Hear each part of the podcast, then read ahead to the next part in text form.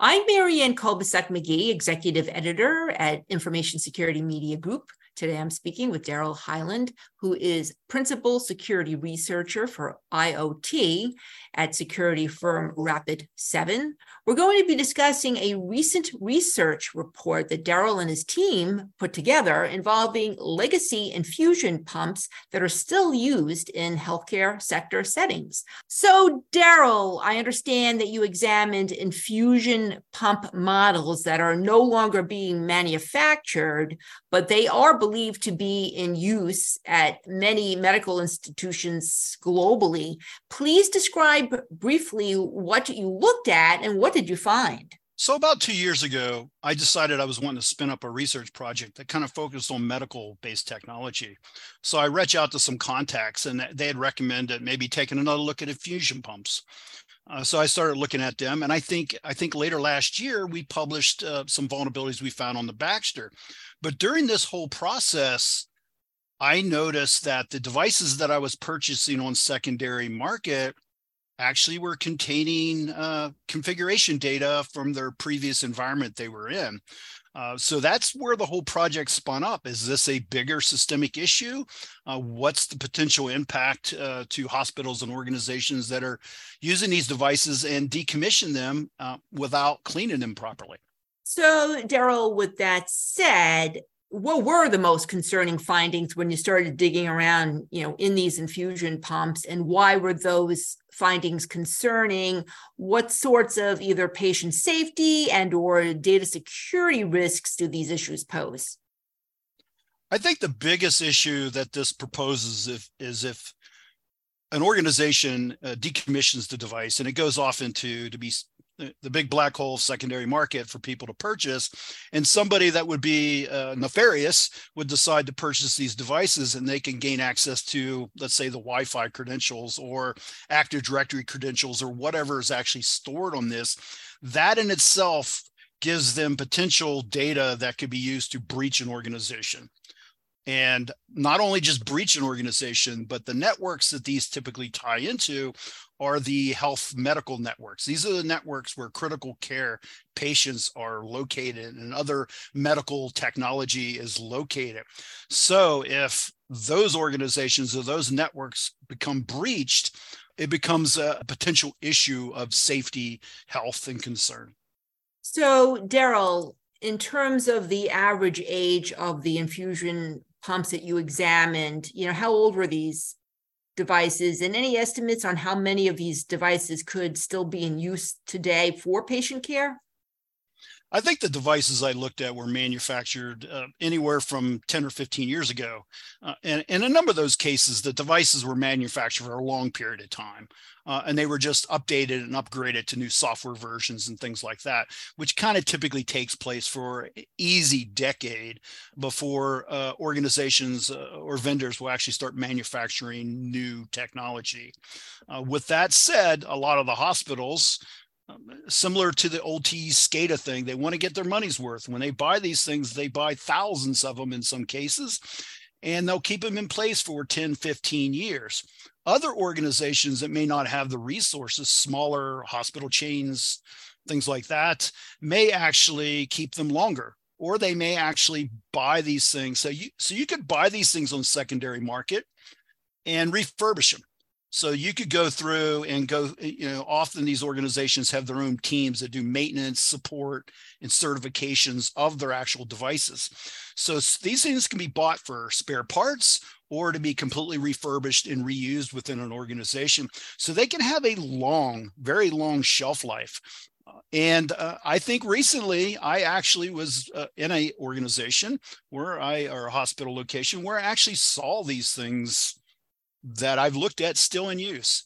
So it's it's not uncommon for these to have a very long lifespan. How many are out there? I really can't answer that. That would be kind of the question to go talk to like the manufacturers and go, hey, how many of these devices did you ever produce? Uh, and then try to estimate from there. So now you mentioned that uh, the devices um, had configuration data on them. Were there uh, any sorts of like vulnerabilities that you saw on these products that maybe were you know but not patched? And if they did, again, if they're on the secondary market, they're they're purchased and they're used again, does that pose potential issues and who who would buy these uh, sort of used devices? Yeah, when it comes to that, obviously, if you're purchasing things that on secondary market, you may not be updating or patching these devices that you're using. So if, if you go out to any of the vendors that we talk about and look at vulnerabilities that have been published over the last, you know, eight, nine, ten years on these devices, and it's a number of them, you could actually come to the conclusion that if you're not patching and upgrade devices you bought off secondary market, there is a high probability that you're actually installing not only uh, uh, uh, the devices that are containing potential vulnerabilities and, and, and maybe exploitable.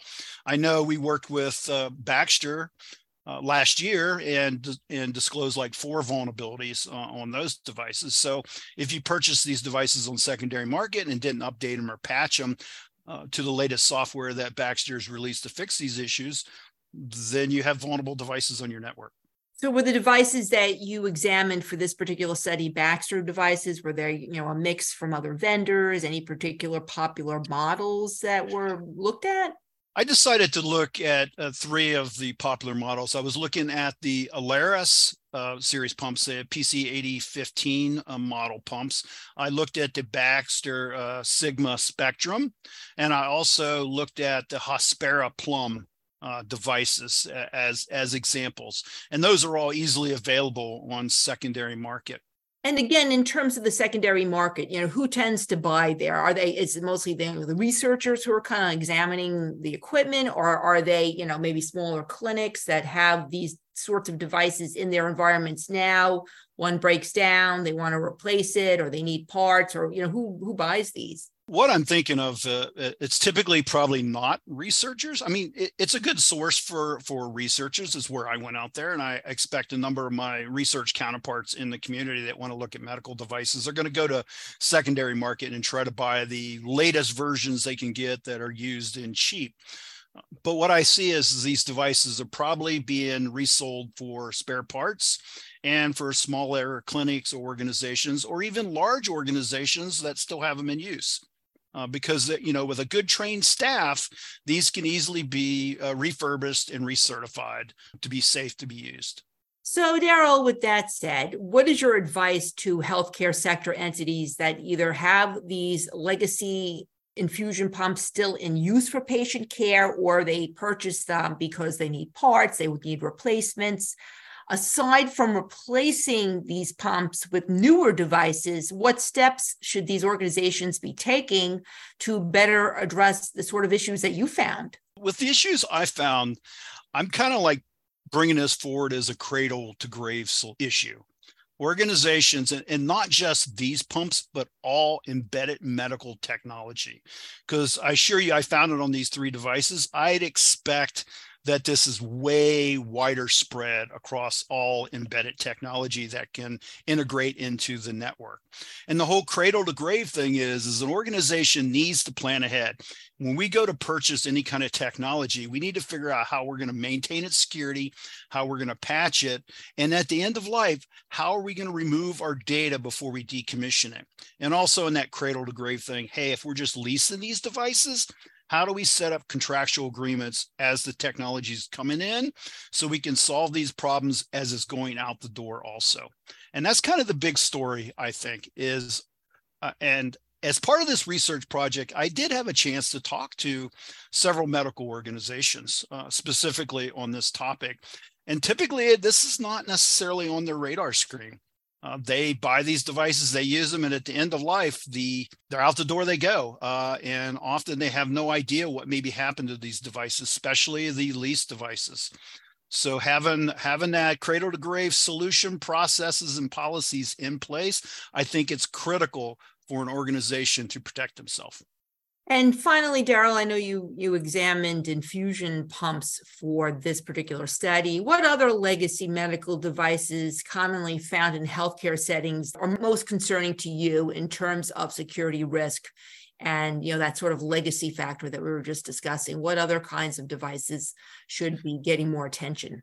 Typically, I think of this as an embedded device uh, issue because if we step back a few years, you remember all the stories about hard drives companies were selling equipment had hard drives. People were buying them off the internet, pulling all this data out of here.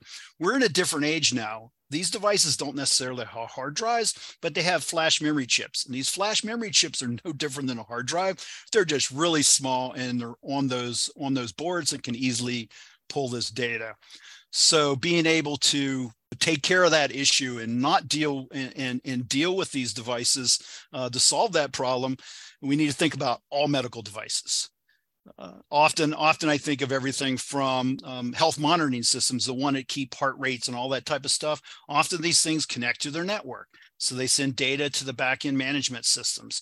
We may look at the, the devices that are breathing, you know, um, that we've just went through with covid all of these type of devices may actually be tied to the network and contain data and integrate into those networks.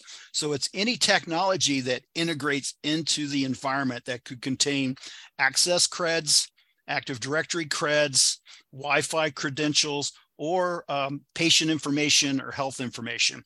All of these devices need uh, to be considered as they're being uh, decommissioned, that that critical data is removed from these devices.